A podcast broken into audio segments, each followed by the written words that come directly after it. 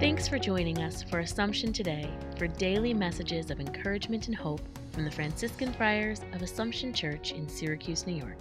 Here's today's message.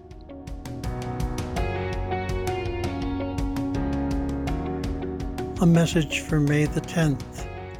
Again today, we have the gospel admonition do not let your hearts be troubled.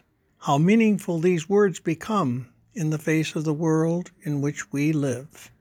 Like the early Christian communities, we are faced with change. We are faced with challenges. Our comfort zones have disappeared. The solutions to problems we are used to don't seem to work. The options before us are few and very often disconcerting. Jesus gently says, Fear not. Jesus, help me to trust that you are with me always.